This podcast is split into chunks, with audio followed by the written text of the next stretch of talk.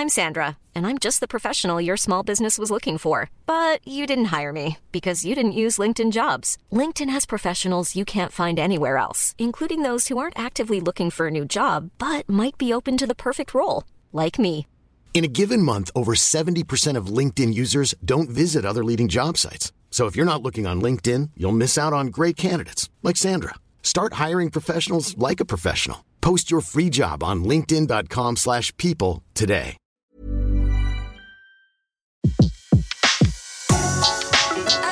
Le meilleur de séances radio est maintenant sur We Love Cinéma. Aujourd'hui, le filmographe est consacré à la carrière d'Aïda Lupino. Sur Séance Radio par BNP Paribas. Bonjour à tous, bonjour Antoine Cyr. Bonjour à tous, bonjour Laurent. Je voudrais vous parler aujourd'hui d'Aïda Lupino, qui est un des personnages les plus remarquables de l'histoire euh, d'Hollywood. Alors je dis personnage plutôt qu'actrice, parce que si Aïda Lupino a été la vedette de films mémorables réalisés par des grands noms comme Raoul Walsh, Michael Curtis, Fritz Lang, Robert Aldrich, excusez du peu, elle a été aussi productrice, scénariste et surtout réalisatrice de sept films, pour la plupart euh, aussi réussis qu'audacieux euh, dans leurs propos. Mais Aïda Lupino, c'est bien sûr d'abord une comédienne, et là encore, euh, on ne peut qu'être frappé par la diversité des talents qui lui ont permis de jouer aussi bien les Anglaises de la très bonne société que les serveuses de bar à la dérive ou les femmes fatales. Si Aïda Lupino possédait un aussi vaste registre, c'est peut-être parce qu'elle était une américaine, née anglaise, ayant appris le théâtre à partir de 1932 à la vénérable Royal Academy de Londres, mais ayant quitté sans regret son île pour partir à l'assaut d'Hollywood en août 1933, avec en poche un contrat de la Paramount. La Paramount à l'époque toujours dirigée par le grand Adolphe Zukor. Femme aux idées audacieuses, Aïda Lupino prit souvent le parti des gens ordinaires contre celui de l'ordre établi et des conventions, mais elle faisait quand même partie elle-même d'une aristocratie, celle des gens du spectacle, car chez les Lupino, on était acteur de père en fils depuis 13 générations. Ce qui nous amène au début du XVIIe siècle. Au début du XVIIe siècle, lorsque Giorgio Lupino, un Italien né en 1612 qui avait fui en Angleterre pour des raisons politiques, commença à gagner sa vie comme marionnettiste dans sa nouvelle patrie, et Giorgio Lupino, il ignorait certainement alors qu'il venait de fonder ce qui serait l'une des plus anciennes dynasties de comédiens de l'histoire. Il ne savait certainement pas que son fils serait arrêté pour avoir déclamé des vers dans la rue sans autorisation, il ne savait certainement pas qu'un de ses descendants serait l'ami de Dickens et lui inspirerait les personnages de gens de théâtre de son roman Nicolas Nicholby, et puis il savait certainement encore moins qu'un autre de ses descendants, le grand-père d'Aïda Lupino, aurait le privilège d'échanger quelques mots en coulisses avec le roi Édouard VII en personne.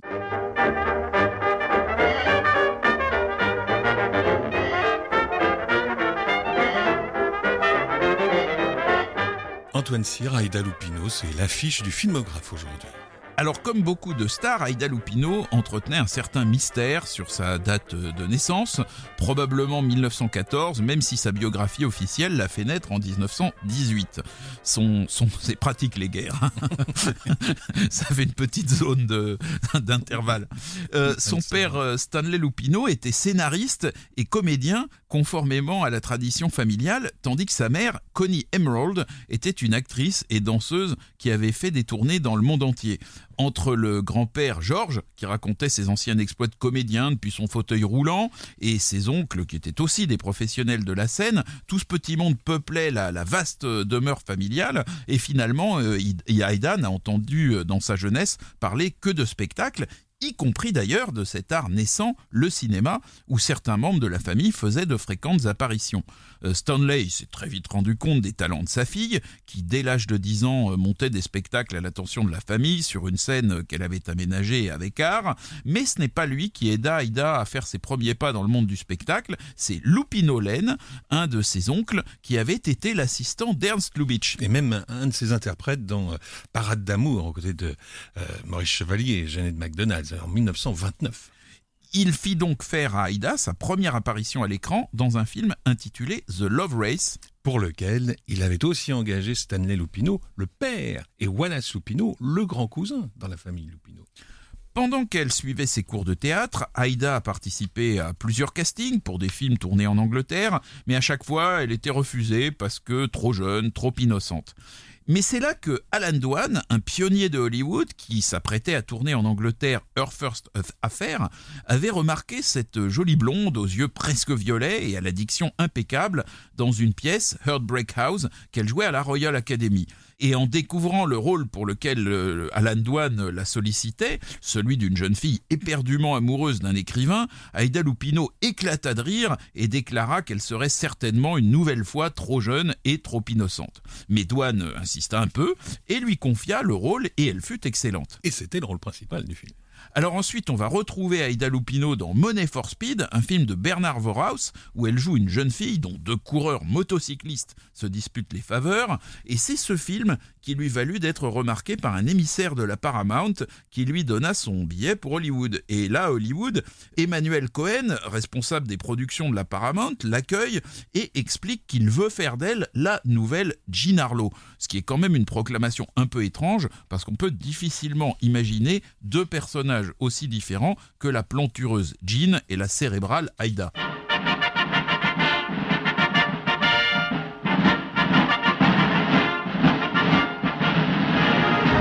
Pendant sa période Paramount, Aida Lupino apparaît surtout dans des films mineurs et sera plusieurs fois prêtée à d'autres studios. On la voit dans Search for Beauty de Harry Kenton en 1934. Sur une musique très martiale, comme on l'entend en ce moment, signée John Leopold. Alors il faut savoir que ce film est l'un des tout derniers réalisés avant l'entrée en vigueur du code ACE, le célèbre code d'autocensure d'Hollywood. Et donc on la voit ensuite dans, Paris in Spring de Lewis Milestone en 1935. Et en 1935 également, elle va jouer dans Peter Ibbetson, qui est là un film majeur de Hathaway avec euh, Gary Cooper et Arne Harding, où son petit rôle va lui valoir un commentaire euh, bref, mais plutôt euh, positif du, du New York Times. Autre grand film où elle joue un rôle secondaire, artiste et modèle, réalisé par Raoul Walsh en 1937. Aucun rapport avec le film homonyme de Frank Tashlin mené 20 ans plus tard par euh, Dean Martin et Jerry Lewis, bien sûr. Dans cette première période de la carrière d'Aïda Lupino, le film qui la met le mieux en valeur, c'est sans doute un film de Ruben Mamoulian de 1936, une comédie aussi improbable qu'oubliée, où elle partageait l'affiche avec le ténor italien Nino Martini. Cette comédie, c'est Le Joyeux Bandit, The Gay Desesperado. Et alors, Aida Lupino y joue la charmante fiancée d'un jeune héritier américain. Ils sont en voyage au Mexique. L'un et l'autre sont kidnappés par Braganza, un bandit fasciné par les films de gangsters américains et décidé à s'inspirer de leurs méthodes brutales. Nous sommes dans une comédie, hein, donc euh, sous couvert de se moquer du Mexique, c'est en fait le monde du cinéma et de la radio américain qui, qui, font l'objet d'une certaine raillerie. Tout finira pour le mieux. Aïda va changer de fiancé pendant le film et va terminer dans les bras d'un ténor, Nino Martini bien sûr, égaré on ne sait trop comment dans la bande de, de Braganza. Elle montre son tempérament dans une mémorable scène de bagarre avec Martini, dont elle juge les premières avances trop pressantes. The Gay Desesperado était produit par l'ancienne grande comédienne du muet, Mary Pickford, et peut-être que le fait d'avoir obtenu son premier vrai grand rôle dans un film produit par une femme n'est pas étranger à la vocation de productrice et de réalisatrice qui sera bientôt celle d'Aida Lupino.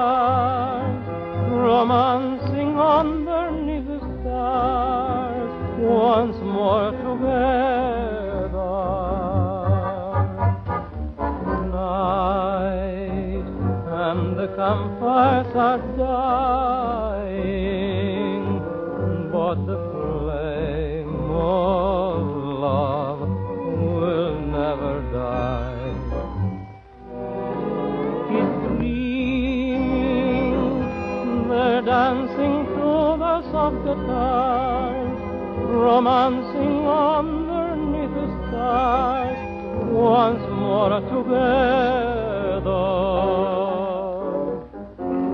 Night and the campfires are dying, but the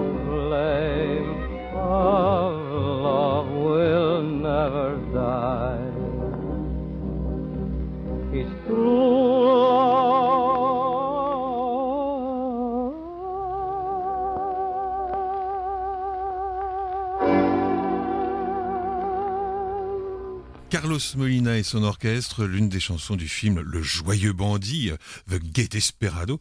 Vous écoutez Séance Radio et c'est le filmographe qui continue. Aujourd'hui, Antoine Cyr raconte Aïda Lupino que l'on retrouve en 1938. En 38 donc, Aïda Lupino épouse Louis Hayward, un acteur anglo-sud-africain dont elle était passionnément amoureuse et qui devait s'illustrer plus tard dans House by the River, un des meilleurs films de Fritz Lang. On l'a vu aussi dans Dix petits Indiens de René Clair, d'après Agatha Christie. La carrière d'Aïda à ce moment-là était au point mort et elle avait quitté la, la Paramount où aucune perspective ne s'offrait à elle. Et c'est là qu'en mai 1939, elle donne la réplique à Orson Welles dans une pièce radiophonique et la qualité de, sa diction euh, impressionne euh, un émissaire de, la Fox. Et voilà Aïda Lupino recrutée pour interpréter le premier rôle féminin dans Les Aventures de Sherlock Holmes. Les Aventures de Sherlock Holmes, c'est un film réalisé par Alfred Werker. C'est le deuxième des 14 films qui réuniront Basil Rathbone et Nigel Bruce dans le rôle de Holmes et du docteur Rathbone. Et le dernier produit par la Fox, hein, c'est-à-dire par Zanuck, bien sûr, lui-même. Et c'est sans doute le, le, plus réussi de tous ces films, notamment grâce à l'interprétation inspirée d'Aïda Lupino en très distinguée, mais très effrayée, jeune anglaise de la bonne société, poursuivie par un redoutable tueur qui étrangle ses victimes au son d'une musique inca. Eh bien, voici l'entrée d'Aïda Lupino face à Basil Rathbone. Elle arrive dans son salon, le salon de Sherlock Holmes. Elle fait éruption chez le détective du côté de Baker Street. Oh, Mr. Holmes, I, I'm so frightened. What are you frightened of, Miss Brandon? Murder. Sit down, Miss Brandon. Now, suppose you tell us all about it. Well, this came from my brother Lloyd in the post two days ago. C'était Aïda Lupino et Basil Rathbone dans Les Aventures de Sherlock Holmes. C'était en 1939. Toujours en 1939, Aïda Lupino joue un autre rôle d'anglaise, mais alors cette fois sa diction shakespearienne ne va lui être d'aucun secours.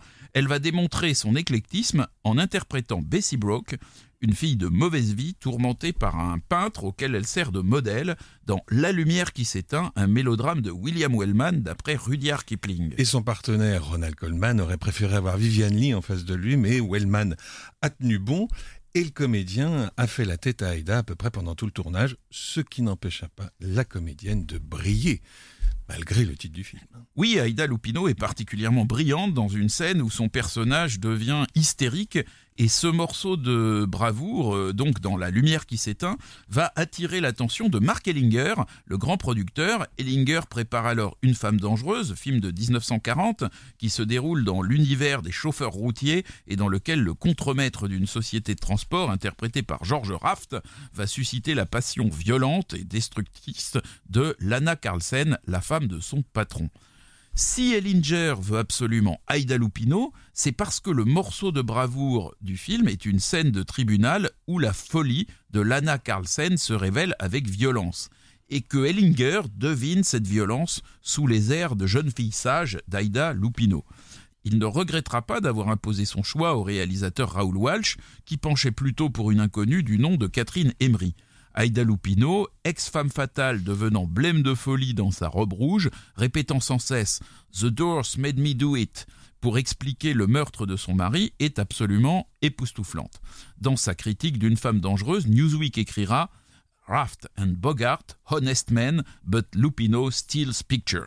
Autrement dit, prestation honnête de messieurs Raft et Bogart, mais Madame Lupino leur vole la vedette. Et Raoul Walsh portera une appréciation rigoureusement identique dans ses mémoires. J'ai recherché la, la, citation, donc effectivement dans un demi-siècle à Hollywood, il écrit « La jolie et talentueuse Aïda Lupino tira involontairement toute la couverture à elle. La scène dans la salle du tribunal où elle piquait une crise de colère en fit une star du jour au lendemain. » En tout cas, cette prestation vaut à Ida Lupino un contrat avec la Warner et un nouveau grand rôle dans le film suivant du tandem Walsh-Ellinger, High Sierra, La Grande Évasion, sur un scénario dont l'un des auteurs n'est autre que John Huston, un des futurs très grands réalisateurs d'Hollywood, qui deviendra maître dans l'art de filmer les losers. Bogart interprète un gangster chevronné qui, aussitôt sorti de prison, se retrouve embarqué dans un projet de casse dans un casino de Los Angeles. Très vite, des circonstances invraisemblables qui créent les conditions de l'échec vont se mettre en place. Les gangsters ont même un chien, ce qui n'est pas idéal pour se lancer dans un hold-up. Et euh, Aida Lupino joue une femme éperdument éprise de Bogart, prête à l'accompagner dans ses projets les plus désespérés un beau personnage d'amoureuse inconditionnelle qui n'est pas sans ressemblance avec celui que jouera neuf ans plus tard Gene Hagen dans Quand la ville dort d'un certain John Huston. Et puisque nous étions dans les mémoires de Raoul Walsh, il y écrit à propos de la Grande Évasion que malgré son éternel mauvais caractère, Bogart fut superbe et que ce rôle lui valut à 42 ans de devenir vraiment une star, enfin. 1941, c'est une grande année pour la carrière d'Aida Lupino. Elle s'y retrouve aux prises avec Edward G. Robinson en capitaine de vaisseau tyrannique dans The Sea Wolf de Michael Curtis, où elle partage également l'affiche avec John Garfield. Adaptation bien sûr du, du livre de Jack London. Aida Lupino va être captivée par la personnalité de Garfield et par ses préoccupations sociales. Elle va tellement bien s'entendre avec lui qui vont se mettre d'accord pendant le cocktail de fin du tournage qui se déroulait à bord du bateau servant de décor au film pour jeter à l'eau le réalisateur Michael Curtis qui s'était, il faut bien le dire, montré particulièrement tyrannique. Ah bah c'était pas un jeune perdreau, il avait 55 ans, il avait déjà tourné 130 films. Bah, le pauvre au fond de la Il savait nager. la, la, même année, Aida Lupino et, et John Garfield vont se retrouver dans Out of the Fog. C'est un très bon film d'Anatole Litvak au scénario co-signé par euh, Robert Rossen. Se montrant une nouvelle fois grande actrice de film noir, Aida Lupino joue le rôle de la fille d'un brave pêcheur qui est prête à tout pour sortir de sa condition et qui se laisse séduire par l'homme qui raquette son père, interprété par John Garfield.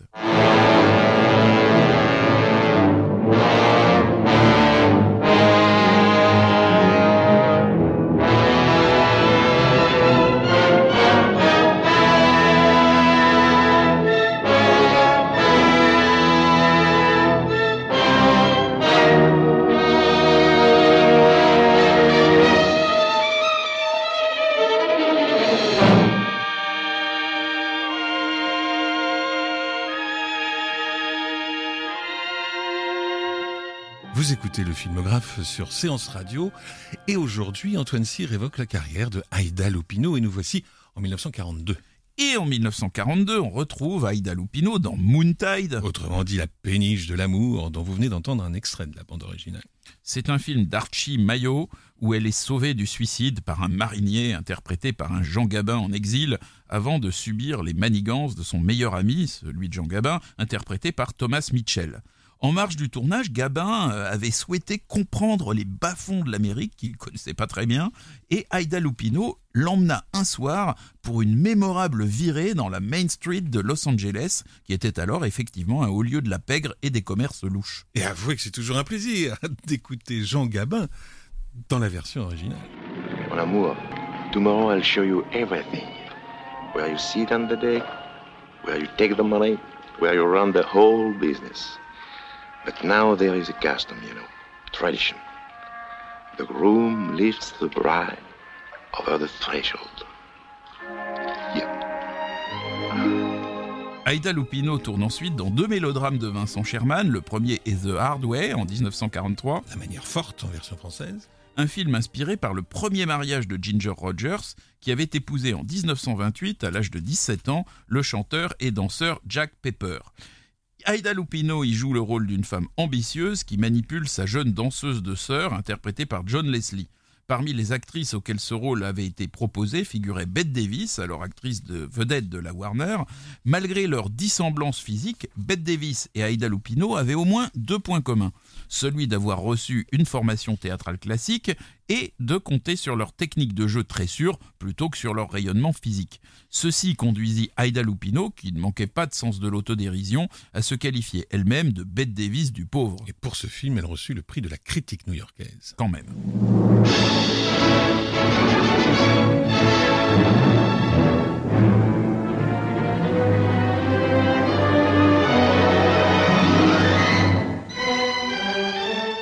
1944, à nouveau sous la direction de Vincent Sherman, Aida Lupino retrouve un rôle d'anglaise dans In Our Times. La musique que nous entendons actuellement, une musique signée Franz Waxman. Ce film, tout petit peu long mais quand même intéressant, raconte l'histoire euh, d'un fils de la noblesse polonaise interprété par Paul Enrid qui épouse une jeune britannique jouée par Aida Lupino contre l'avis de sa très conservatrice famille. C'est un film qui montre l'opposition entre une aristocratie polonaise déliquescente et une population euh, pleine de dynamisme alors que la menace nazie pointe aux frontières. Aida Lupino aidera son mari à moderniser et démocratiser la gestion de son domaine, puis à brûler les terres et à s'engager dans la résistance au moment où les Allemands arrivent. Paul son partenaire dans ce film, était un Autrichien ayant fui Hitler et partageait avec Aida Lupino un fort engagement militant contre le nazisme.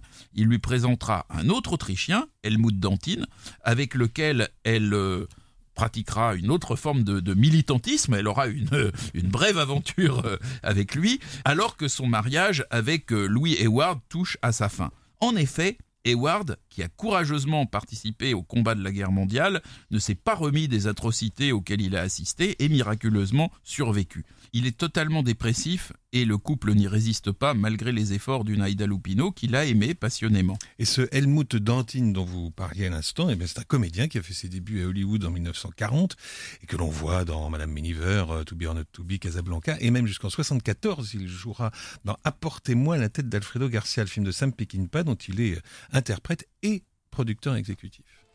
En 1946, Aida Lupino retrouve Paul Enrid et un nouveau rôle d'anglaise dans La vie passionnée des sœurs Brontë de Curtis Bernhardt, où elle joue Emily, tandis que le rôle de Charlotte revient à Olivia de Havilland. Et 33 ans plus tard, c'est Isabelle Adjani qui prendra le rôle d'Emily dans Les Sœurs Brontë d'André Téchiné. Mais en 47, Aida Lupino retrouve une dernière fois Raoul Walsh pour The Man I Love, un film noir où elle interprète la célèbre chanson éponyme de George Gershwin. Mais alors sa voix, jugée trop quelconque par la Warner, y est doublée par Peg Latcentra, chanteuse de l'orchestre du grand jazzman Artie Shaw. Someday he'll come along, the man I love, and he'll be big and strong, the man I love. And when he comes my way, I'll do my best to make him stay. He'll look at me and smile And in a little while, he'll take my hand. And though it seems absurd, I know we both won't say a word. Maybe I will meet him Sunday, maybe Monday maybe not.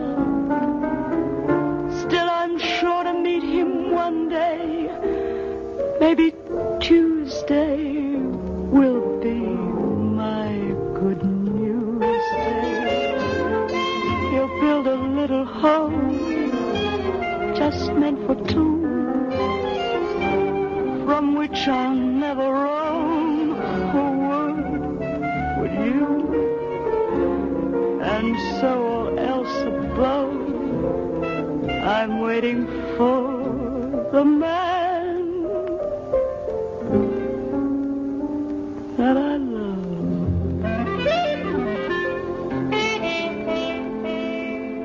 C'était Aida Lupino, doublée par Peg La dans The Man I Love de Raoul Walsh en 1947. Et on retrouve tout de suite Antoine Cyr. En 1948, Aida Lupino interprète un rôle de femme fatale, brisant l'amitié entre Richard Widmark et Cornel Wilde dans La femme aux cigarettes, Roadhouse de Jean Negulesco. Et en 1950, elle va jouer un rôle cette fois-ci de femme prise au piège dans Woman in the Hiding, l'araignée de Michael Gordon, où elle côtoie Howard Duff, qui deviendra en 1951 son troisième mari et sera le père de sa fille unique. Et pour ceux qui ne situeraient pas bien Howard Duff, eh ben c'est lui l'avocat de Dustin Hoffman dans Kramer contre Kramer de Robert Benton. C'est aussi en 1951 que la belle Aïda aux yeux violets va jouer l'un de ses meilleurs rôles, celui de l'aveugle Mary dans La maison dans l'ombre, un film de Nicolas Ray. C'est l'histoire d'un flic usé et violent, interprété par l'excellent Robert Ryan. Le flic en question est envoyé mener une enquête dans les montagnes reculées. Il va rencontrer cette jeune et troublante aveugle qui essaie de sauver son frère rendu criminel par la folie et va faire preuve avec elle d'une douce compassion, ce qui le transformera en un homme meilleur. Et on dit que Aïda Lupino aurait dirigé quelques scènes de ce film, parce que Nicolas Ray était tombé malade, ce qui ne serait pas finalement si étonnant que cela. Autre petite anecdote, le scénario de ce film fut écrit par A.I. Bezerides, un auteur américain d'origine arménienne auquel on devait également The Long Haul, le roman dont s'inspirait Une femme dangereuse, le film qui révéla Aïda Lupino comme une grande actrice. Le, fameux Bézéridé s'écrira d'ailleurs plus tard aussi le scénario de Kiss Me Deadly, le fameux film de Robert Aldrich. Depuis 1947, Aïda Lupino avait quitté la Warner, refusant un système d'exclusivité qui l'obligeait à accepter les rôles les plus commerciaux. Un soir de cette année-là, donc en 47, alors qu'elle s'ennuyait dans une boîte de nuit, elle avait aperçu Collier Young, qui était un jeune collaborateur d'Harry le patron de la Columbia. Ils avaient pris un dernier verre ensemble, ensuite ils l'avaient raccompagné chez elle, et cela se terminerait non seulement par un mariage, mais par la création d'une société de production dont Collier et Aida seraient les co-responsables, The Filmmakers. Libérée du conformisme des studios, c'est dans le cadre de, The Filmmakers, de, de cette société, qu'Aida Lupino va devenir l'une des principales femmes réalisatrices de l'histoire d'Hollywood en créant une œuvre très personnelle. En 1949, Aida Lupino a coécrit un film dont elle est également la coproductrice, Not Wanted, Avant de t'aimer, dans lequel Sally Forrest tient le rôle principal. Ce film a déjà fait parler de lui avant le tournage, car son titre initial, Unwed Mother, c'est-à-dire fille-mère, s'il rend parfaitement compte du thème du film, a été refusé par le bureau de censure. Quelques jours avant le tournage, le réalisateur désigné, le vieux routier Elmer Clifton, est terrassé par une crise cardiaque. Aida Lupino le remplace au pied levé et devient ainsi non seulement productrice et scénariste, mais réalisatrice. Ce qui, à cette époque, est une vraie rareté à Hollywood, comme ailleurs d'ailleurs. Cette carrière débutée par hasard va la voir réaliser plusieurs grands films abordant presque toujours avec une sensibilité aussi féminine qu'audacieuse des thèmes alors considérés comme tabous. En 1950, elle réalise Never Fair, de nouveau avec Sally Forrest, dans le rôle d'une danseuse frappée par la poliomélite, un film d'autant plus personnel qu'Aida Lupino avait été frappée, elle, par cette maladie en 1934, heureusement sans séquelles. Et elle y dirige aussi sa petite sœur, Rita Lupino. En 1951, elle réalise Outrage, un bon film avec Mala Powers qui aborde d'une manière particulièrement frontale le thème du viol et de ses séquelles psychologiques sur les victimes. En 1952, c'est Hard, Fast and Beautiful. Curieusement traduit en français par Je sais tes matchs. Ah, ça, c'est les mystères de la distribution. C'est l'histoire d'une jeune joueuse de tennis, interprétée par Sally Forrest, poussée à bout par sa mère, qu'incarne Claire Trevor. Et dans les tribunes d'un match de tennis, deux figurants célèbres, on reconnaît Aida Lupino et Robert Ryan, qui allaient se retrouver très bientôt pour la maison dans l'ombre. The stars were very bright, but it wasn't the stars that thrilled me. It wasn't the stars that thrilled me last night. I heard your voice and fell in love with the sound of spring. I touched your hand, the spell you cast was a magic thing. We watched the moon in flight but it wasn't the moon that thrilled me. No, it wasn't the moon that brought such delight. I felt a thrill so new the moment I kissed you. Heavens faded from stars, and it was in the moon, it was you that thrilled me last night. C'est le filmographe qui continue sur Séance Radio, toujours consacré à Aida Lupino, et c'est le crooner Matt Dennis que vous venez d'entendre dans It Wasn't the Stars, extrait de The Bigamist, un film interprété et réalisé par Aida Lupino, n'est-ce pas Antoine Cyr? Eh oui, en 1953, Aida Lupino se met en scène elle-même dans ce qui est probablement son film le plus réussi comme réalisatrice, The Bigamist. Comme son nom l'indique, c'est l'histoire d'un homme, interprété par Edmund O'Brien, qui est partagé entre deux femmes. Il est marié avec l'une d'entre elles, interprétée par John Fontaine, avec laquelle euh, il projette d'adopter un enfant. Mais ce que va découvrir le responsable de l'organisme d'adoption, c'est que l'homme mène une double vie avec une autre femme, interprétée par Aida Lupino, dont il a un enfant de 8 mois. La force de The Bigamist, c'est qu'il met en scène trois personnages désemparés dont aucun n'est mauvais. Parce qu'il a agi par faiblesse sans vouloir réellement de mal à aucune des deux femmes, l'homme bénéficie de leur part d'une forme d'indulgence. Mais quand même, il y a un juge qui explique à la fin du film que tout ça c'est très mal. Mais mis à part cette euh, intervention nécessaire, euh, je pense, pour complaire aux, censeurs, The Bigamist brille par son refus de porter le jugement manichéen qu'attendrait l'Amérique traditionnelle. Il faut savoir qu'à l'époque du tournage de ce film, les relations entre Aida Lupino et son mari et associé Collier Young s'étaient détériorées, notamment en raison de difficultés financières et parce que Young avait accepté pour les résoudre de laisser la RKO, alors dirigée par Howard Hughes, prendre le contrôle de Filmmakers. Collier Young et Aida Lupino avaient divorcé en 1951, mais ils étaient restés en bons termes et avaient maintenu leur association professionnelle. Tandis qu'Aida Lupino s'était mariée la même année avec Howard Duff, Collier Young avait pour sa part épousé John Fontaine en 1952.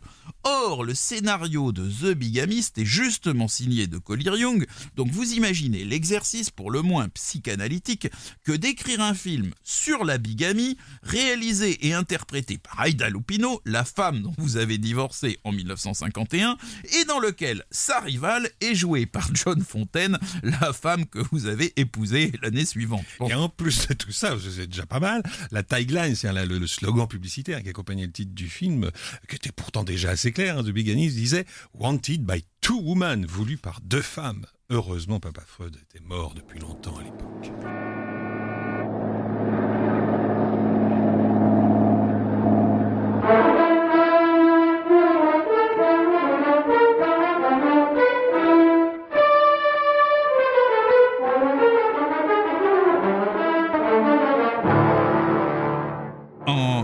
1954, Aida Lupino réalise encore Le Voyage de la peur, qui met en scène un tueur qui hante les routes désertiques en se faisant passer pour un autostoppeur, d'où le titre anglais du film The Hitchhiker, c'est-à-dire l'autostoppeur. Et la musique est de Little Stevens. C'est le premier film de femme exclusivement consacré à montrer deux hommes maltraités par un troisième. Avec son image élégante de Nicolas Musuraka, le directeur de la photo attitré de la RKO, sa mise en scène dépouillée, son large usage de la caméra subjective et de différents plans savamment travaillés pour entretenir le suspense, Le Voyage de la peur est à juste raison un film culte pour les amateurs de films noirs, un petit bijou d'une heure dix pendant lequel nous suivons les tribulations de deux amis qui vont avoir la malchance de tomber sur cet autostoppeur un peu spécial. Notons que Daniel Mainwaring, le scénariste de l'excellent Out of the Past avec Robert Mitchum, a collaboré au scénario du Voyage de la peur, mais n'est pas crédité au générique car il figurait sur la tristement célèbre liste noire. Voilà, un film culte, disiez-vous, il est officiellement conservé depuis 1998 par la librairie du Congrès américain. La même année, elle signe le scénario d'une autre production des filmmakers, Private Hell 36, 36 donc, un film réalisé par Don Siegel, futur réalisateur de L'invasion des profanateurs de sépulture et de L'inspecteur Harry. Private Hell 36, c'est un film noir très bien mené qui met en scène deux policiers tentés de s'approprier le magot d'un crime. L'un des deux va céder à cette tentation et l'autre pas.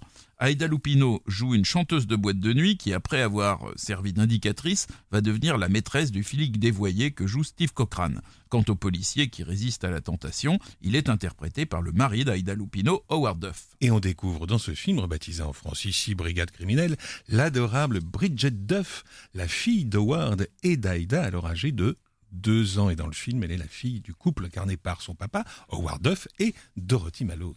L'aventure des filmmakers se termine au milieu des années 50, mais Aida Lupino va encore écrire deux belles pages de sa carrière d'actrice. En 1955, elle est dirigée par Robert Aldrich dans Le Grand Couteau, un film sur les dessous d'Hollywood où elle partage l'affiche avec un Jack Palance inhabituellement fragile et tourmenté. Lion d'argent à la Mostra de Venise. Et en 1956, elle fait partie de la distribution éblouissante de La cinquième victime, While the City Sleeps, un film de Fritz Lang qui met en scène des journalistes et leurs compagnes prêtes à tout pour conquérir le pouvoir dans un groupe de presse dont le fondateur vient de mourir. Parmi cette éblouissante distribution d'Anna Andrews, George Sanders, Vincent Price et Howard Duff. Mais Aida Lupino se considère désormais avant tout comme une réalisatrice et c'est la télévision qui va lui donner le moyen de s'exprimer. Elle va réaliser entre 1955 et 1968 des épisodes de plusieurs séries fameuses. Alfred Hitchcock présente, Le Virginien, Les Incorruptibles, Le Fugitif et même Ma sorcière bien-aimée. Et dans l'un des deux épisodes d'Alfred Hitchcock présente, on retrouve Claire Trevor dix ans après Je sais tes matchs dont on parlait tout à l'heure. Également présente à la télévision comme actrice, elle n'apparaîtra plus que rarement au cinéma, où elle réalise en 1966 The Trouble with Angels, une comédie à la distribution presque entièrement féminine qui se déroule dans un couvent. Un film bien sage et décidément bien éloigné des thèmes audacieux qu'abordait Aida Lupino à l'époque des filmmakers. Alors on dit que Greta Garbo, qui n'avait pas tourné depuis 1941, et la femme aux deux visages, qui avait 61 ans à l'époque, refusa le million de dollars que lui proposa le producteur pour incarner la mère supérieure du, du couvent, et le rôle revint finalement à Rosalind Russell, mais pas au même tarif. Comme actrice, elle apparaîtra encore en 1972 dans Junior Bonheur, un film de Sam Peckinpah où elle interprète la maman de Steve McQueen, et en 1975 dans La pluie du diable, The Devil's Rain, un film de Robert Fust. Qui, lui vaudra le, le 13 janvier Scroll d'or du meilleur second rôle attribué par l'Académie américaine du film d'horreur et de science-fiction. Sa dernière apparition à l'écran date de 1978. En 1984, elle divorça au terme d'une procédure très conflictuelle d'Howard Duff, dont elle était séparée depuis le début des années 70. Elle avait en revanche gardé de bonnes relations avec ses deux premiers maris, mais Collier Young mourut d'un accident de la route en 1980, tandis que Louis Hayward fut emporté par un cancer du poumon cinq ans plus tard. À partir de 1987, la santé d'Aida Lupino commença à décliner et la fin de sa vie fut un peu triste et solitaire. D'abord soignée pour un cancer du côlon, elle mourut d'une hémorragie cérébrale à Los Angeles le 3 août 1995. Cette femme passionnée et engagée laissera le souvenir d'une des femmes les plus polyvalentes de l'histoire d'Hollywood, sachant jouer aussi bien les grandes bourgeoises que les aventurières à la dérive et ayant exercé avec talent à peu près tous les métiers du cinéma. Merci Antoine.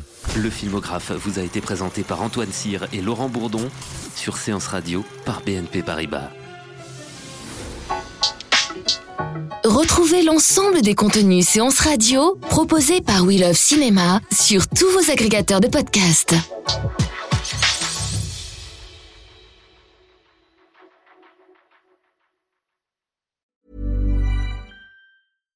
When you make decisions for your company, you look for the no-brainers. And if you have a lot of mailing to do, stamps.com is the ultimate no-brainer. It streamlines your processes to make your business more efficient, which makes you less busy. Mail checks, invoices, legal documents, and everything you need to keep your business running with stamps.com. Seamlessly connect with every major marketplace and shopping cart. Schedule package pickups and see your cheapest and fastest shipping options from different carriers. With rates up to 89% off USPS and UPS rates. And with the stamps.com mobile app, you can take care of mailing and shipping wherever you are. Make the same no-brainer decision as over 1 million other businesses with stamps.com. Sign up with code program for a 4-week trial plus free postage and a free digital scale. No long-term commitments or contracts. That's stamps.com. Code program.